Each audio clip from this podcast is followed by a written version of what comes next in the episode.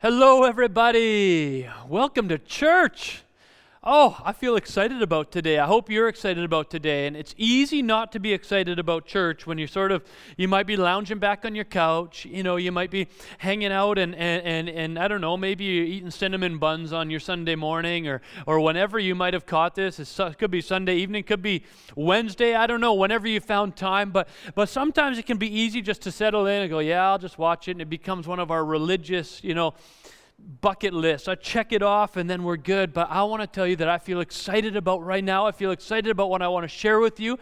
And I hope that you will be excited with me and that you will just expect the Holy Spirit to touch your life and change your life, even if that's never happened before. Even if you're just checking this out and you've never been to church or known church or anything, even if that's the case, God wants to touch your life today. He wants to impact you. He wants you to feel His goodness in your life. Let's believe for it. We've been walking through a series called Circles. And we're in week 5 of Circles. Next week is our last one. And we've been looking at sort of the different circles in our lives that influence us.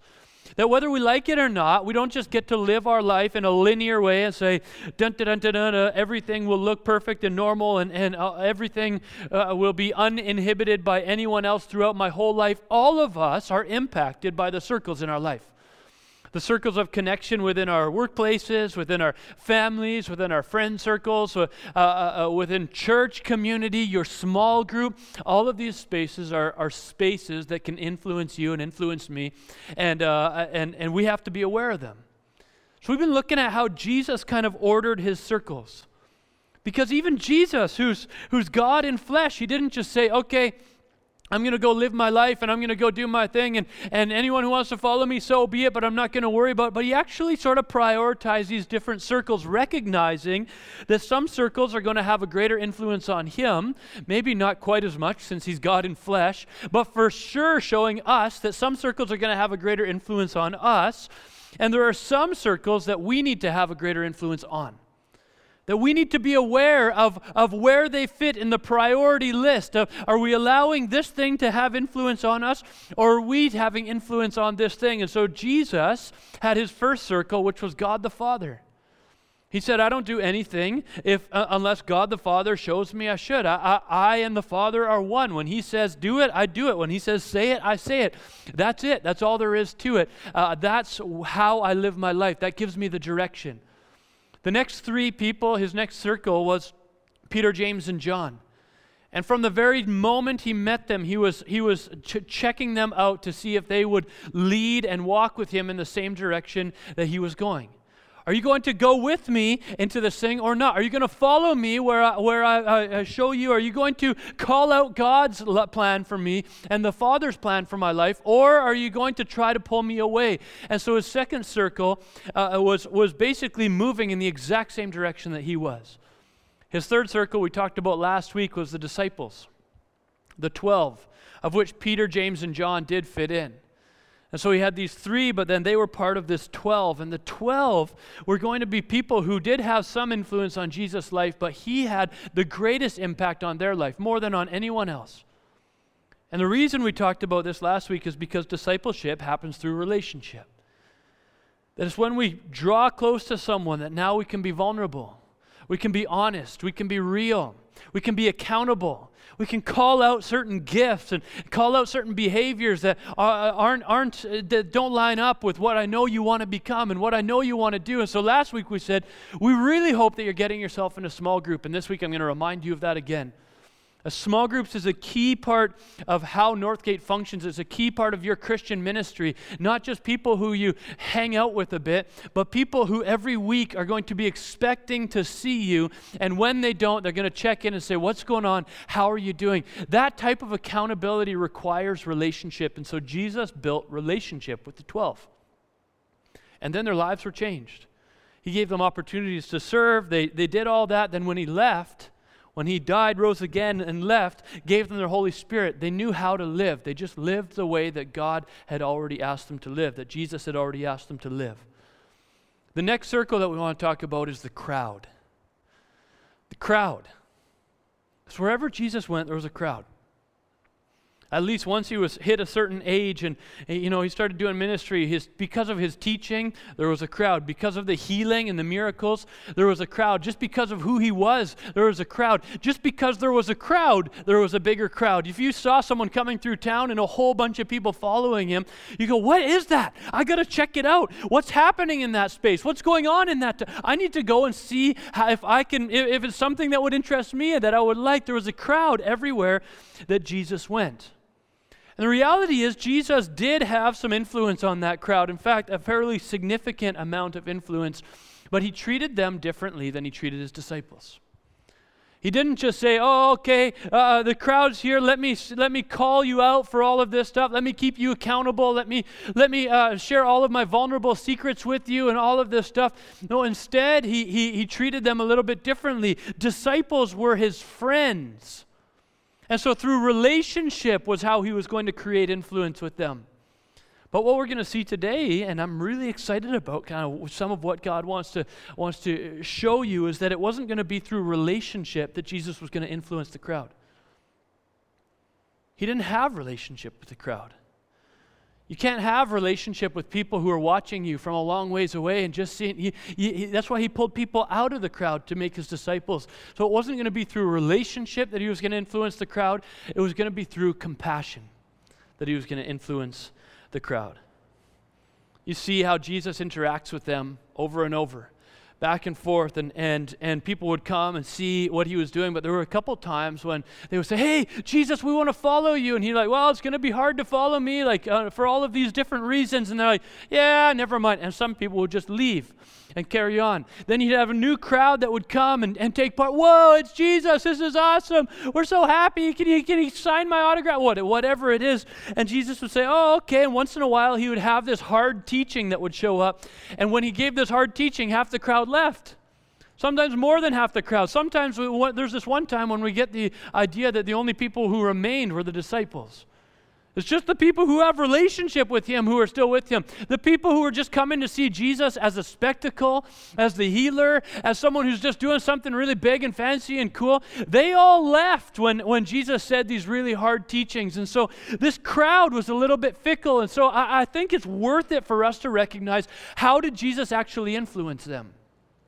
Because we all have a crowd in our life. We all have that next layer of influence. We all have people who are watching our lives and watching how we behave and watching how we treat people. And that crowd's not always the same. Sometimes it's just in the grocery store, the public who are watching you. Sometimes it's friends who see you on Facebook. Sometimes it's your followers on Instagram. Whatever it might be, there's people who are watching you. And if you want to influence a crowd, how do you do it when they're so fickle? I say this, and they're in. I say this, and they're out. I do this, and they follow me. I do this, and they leave me. I do this, someone else does it better, and they follow them instead of me. How do I influence these people? How would Jesus influence his people? We usually have a couple things that we try. One way that we try to, when the crowd leaves us, one of the things that we often do is we try to change our behavior so the crowd will stick around. We try to become what the crowd would like. Oh, no, hold up a second. Oh, hey. No, what did you need me to do? You need me to look like that? I can look like that, no problem. This is when we start to become something other than what we were meant to become. This is when our priorities, when our circles of influence get messed up.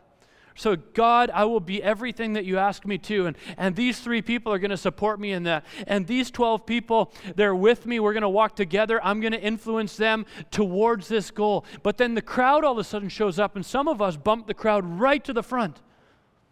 Say, God, this is who I'm going to be.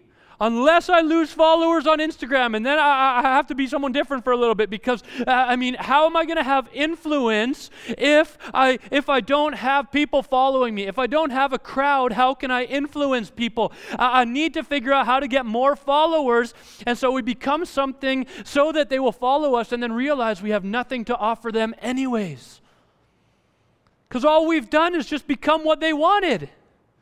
so hey, look at how I can dance, I can do it. And all of a sudden, like it's this culture that we have around us, and it's not all bad, but this TikTok culture and this Instagram culture, it's just about how many followers can I get? What kind of silly things can I do? Can I do things that would make them laugh? Can I do things that would make me look silly? Often, actually, some of the most followers that we even see on certain things come from people falling or hurting themselves or whatever it might be. This is the culture that we're in.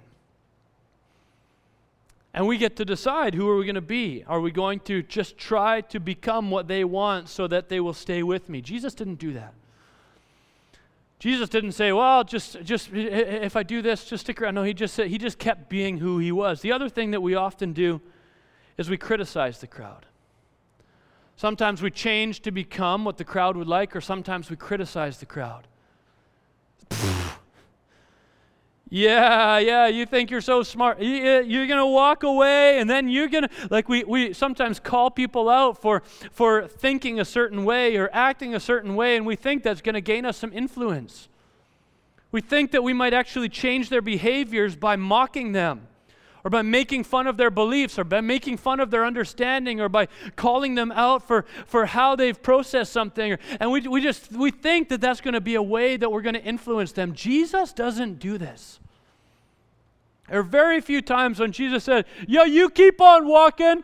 You're dumb. You don't even know what you're doing. Like, he doesn't do that. Jesus doesn't call people out when they leave him. He doesn't call out the crowd and say, you're a bunch of just followers. You don't even know what you do. You're just following people all around. I can't believe. And he doesn't need to point out the obvious. What Jesus does is something very different than becoming something so people will follow him, but then belittling people when they stop following him. What Jesus does to influence the crowd is he has compassion on them. In Matthew 9:35-36, it says, Jesus went through all the towns and villages, teaching in their synagogues, proclaiming the good news of the kingdom and healing every disease and sickness. So obviously people are going to come, see what's going on. Whoa, someone's healing disease and sickness. Yeah, let's get over there. Like, what? Look at the miracles. Look what's happening. And all of a sudden this crowd gathers there. They want to see what's going on. And usually crowds are, they're going to follow the next big thing. You can see when I was a young person, the people who were most famous, the musicians who are most famous, the actors who are most famous, most of the young people today don't even know.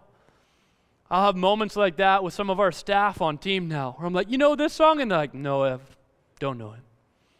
Like, no, come on, it was that huge song. Everyone knows that song. Don't you know that song? They're like, no, I don't know that song. You don't know, like Backstreet Boys? You don't know these guys? No, I don't know these songs. See, the crowd, the popular culture and popular opinion sways. It can be so strong in one direction, and then it just changes. And so Jesus recognizes that. They love me. I'm healing people. I'm caring for people. This is awesome. This is the best. But he knows that any moment they could all just sway to the next thing. It says when he saw the crowds, he had compassion on them because they were harassed and helpless, like sheep without a shepherd.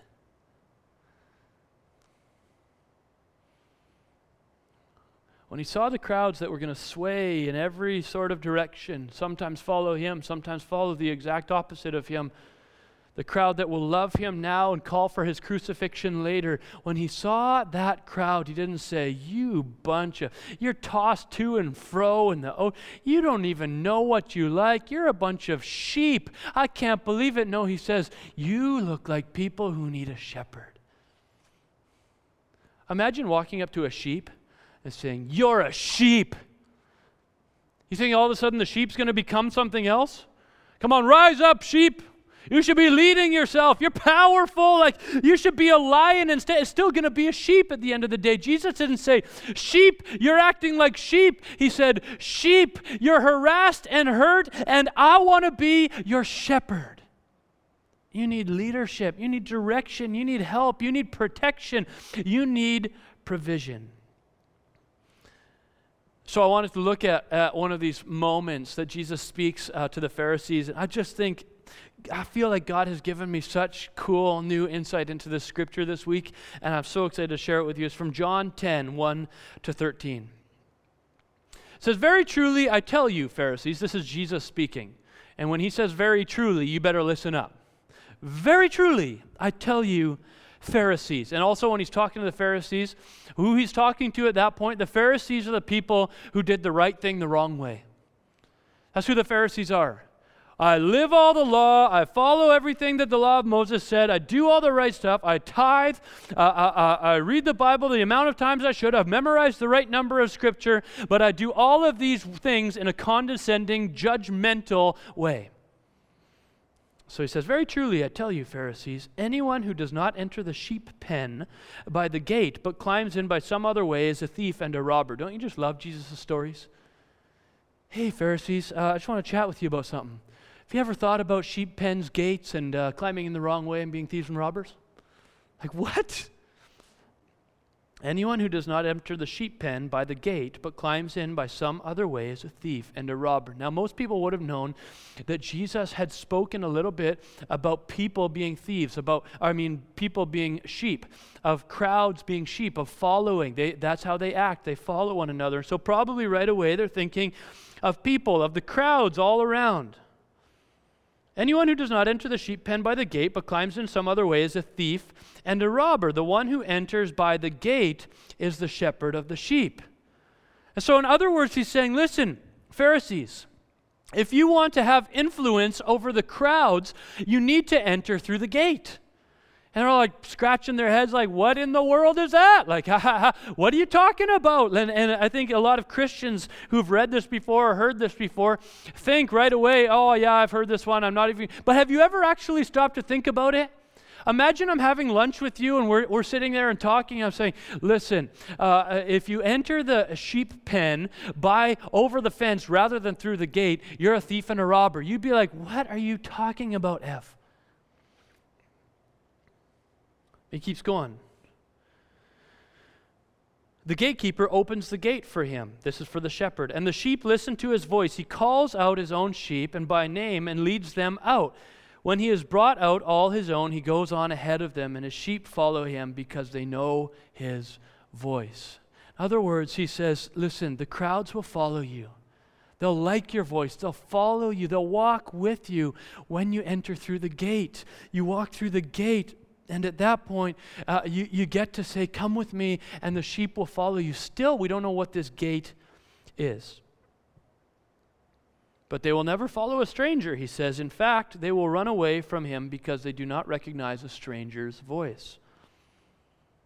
Jesus used this figure of speech, but the Pharisees did not understand what he was telling them. Therefore, Jesus said again, "Very truly, I tell you, I am the gate for the sheep." Now, I think it just feels necessary to recognize this, to stop here for a moment and recognize what Jesus is up to. This feels like a massive moment in Scripture that I've never really noticed in the same way before. Jesus is telling them, listen, if you want to have influence over this crowd, over these sheep, if you want to lead them, if you want them to follow you, then you have to enter through the gate. And now he says, what's the gate? It's Jesus. So if you want to have influence over these sheep, you need to enter through in the way that Jesus would enter. You need to walk in the power of Jesus, in the direction that he has you. If you want to be a shepherd, you need to do it his way. Otherwise, no one's going to listen to you. It's going to be like a thief trying to steal something. They're going to resist. They're going to pull back. They're going to say, I don't want this. And I think most of the time, right now in our culture, in this very polarized culture, we often try to steal people, and we try to steal them back to my side. Come to my opinion. Come to what I have to say. Come to what I think. Oh, which political party are you? Come to this other one. Which belief are you? Come to this other one. And Jesus says, that's not the way. Those are thieves and no one will listen to them. But then I think it's huge to recognize that what does Jesus call himself? Like, he could call himself anything. What are you, Jesus? A lion.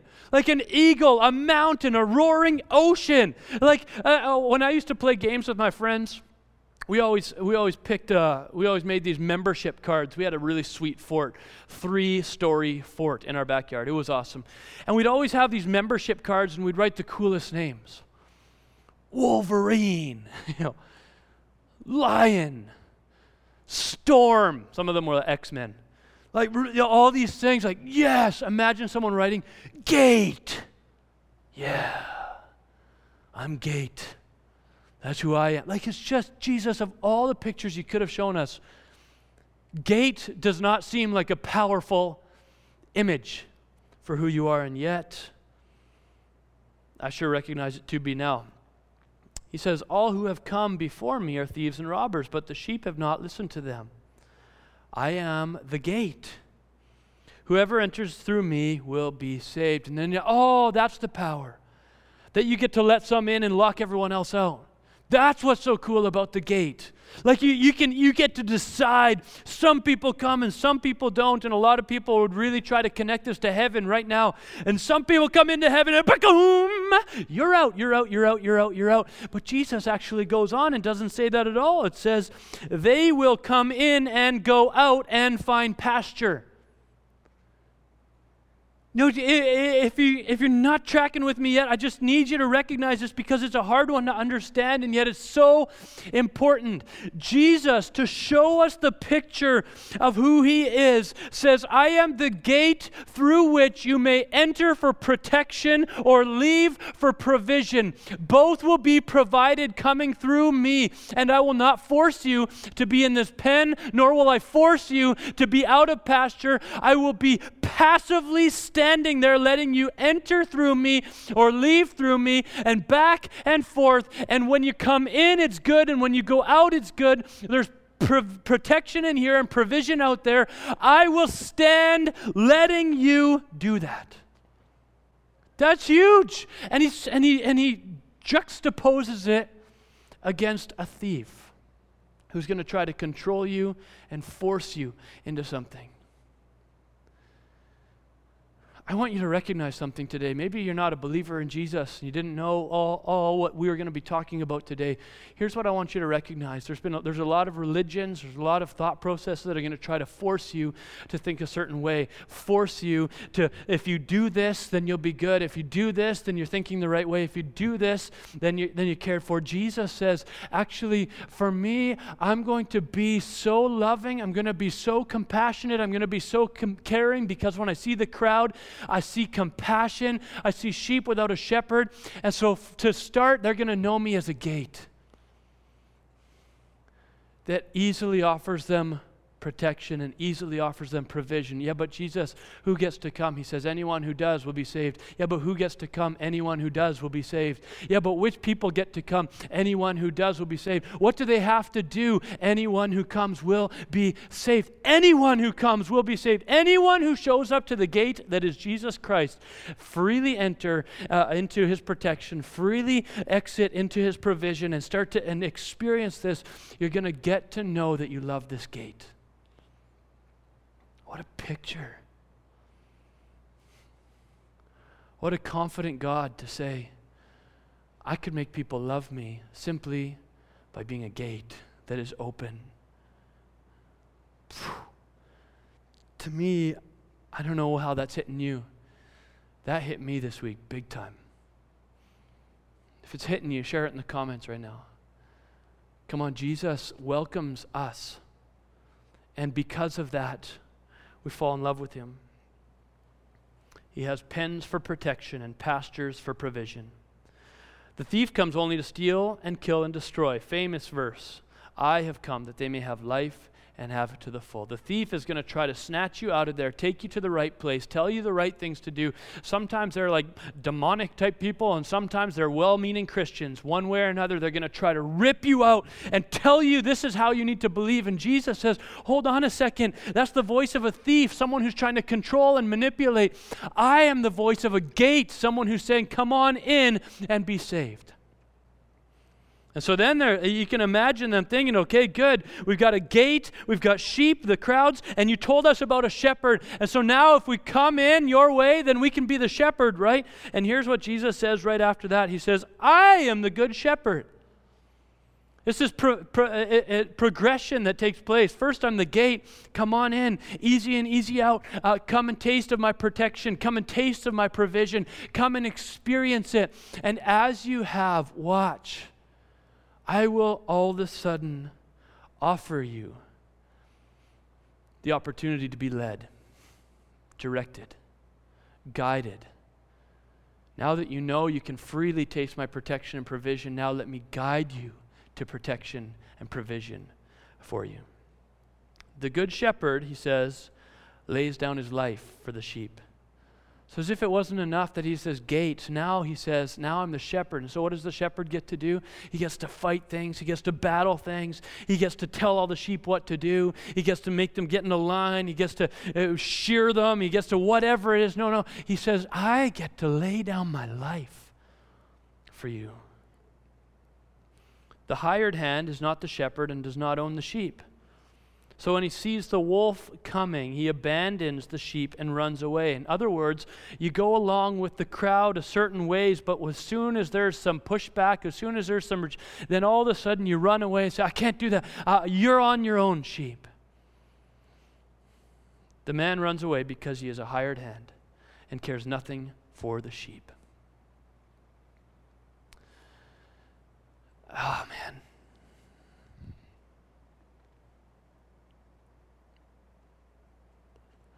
I don't know where you're at today.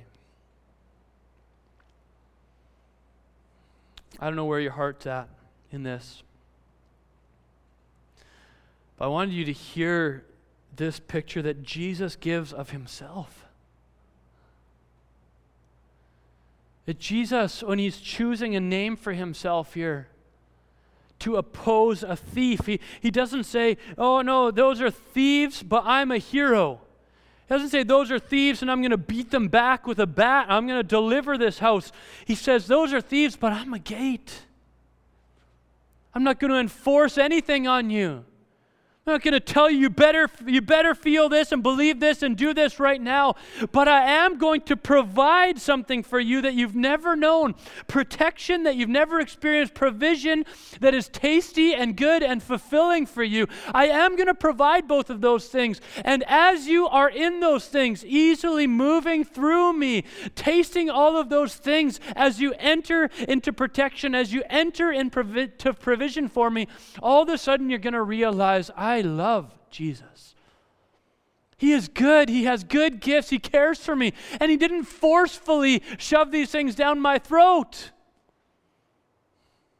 Soon, you'll recognize it so much that you'll see this gate become the shepherd. You know my heart for you, that I didn't want to force anything on you. I didn't want to make you believe anything on your own. But here I am now. Now that you've tasted and seen that the Lord is good, walk with me. Come with me. Experience what I have for you now.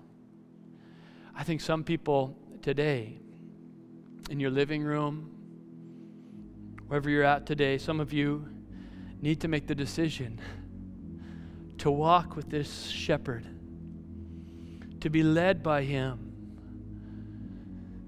To say, I do trust that your provision is good, your protection is true. I do trust that you are good, because I haven't felt forced into anything. I haven't felt coerced or manipulated into anything. I do feel your spirit touching me and leading me towards relationship, leading me towards a place where I can trust and move where you ask me to move. Some of you have to say, yes, I'm sitting in with the crowd, and I've been hiding in this pen, and I've been protected here, and I felt good here, and now the shepherd is calling to you and saying, hey, come and walk with me.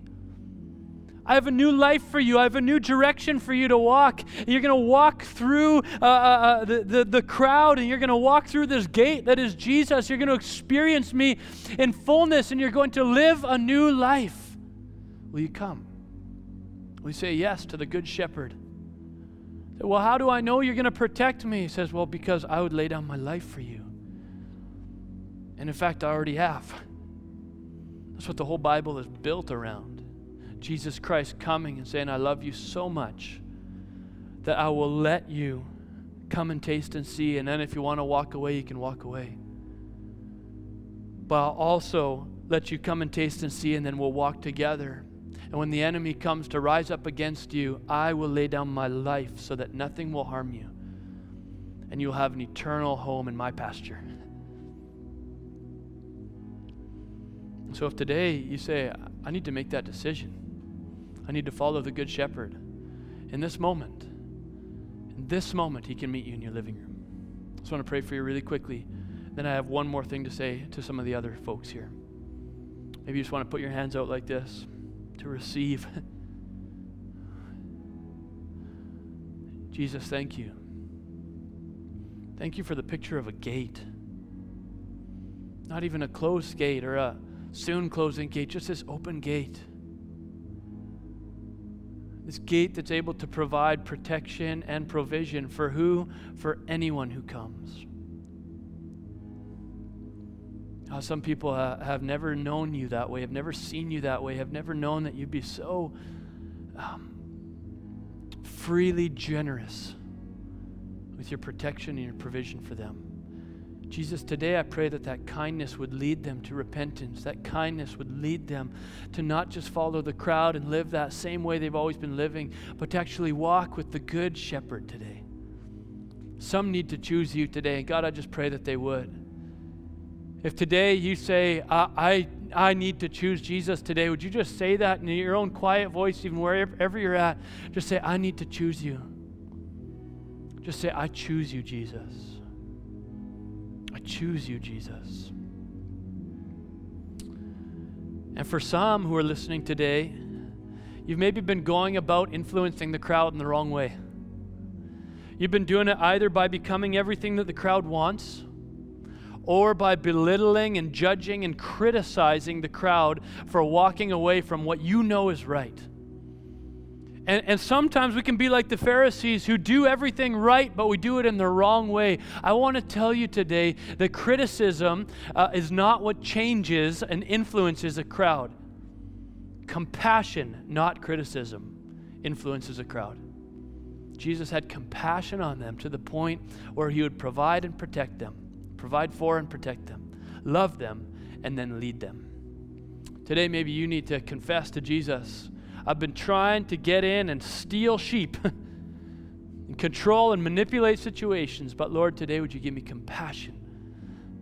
I just want to pray for you really quick. Lord, show us how to have compassion. Just because we know the right things to do doesn't mean we always do them the right way. Just because we know the right things to say doesn't mean we always say them the right way. Help us, Lord, today to have compassion on the crowds around us, that we may be a part of leading them to the gate and leading them to the Good Shepherd who has laid down his life for them. God, help us not to be more judgmental and critical than the perfect, pure, sinless Savior, Jesus Christ, who had every right to be critical and yet chose compassion instead. Help us walk with you. In Jesus' name we pray. Amen.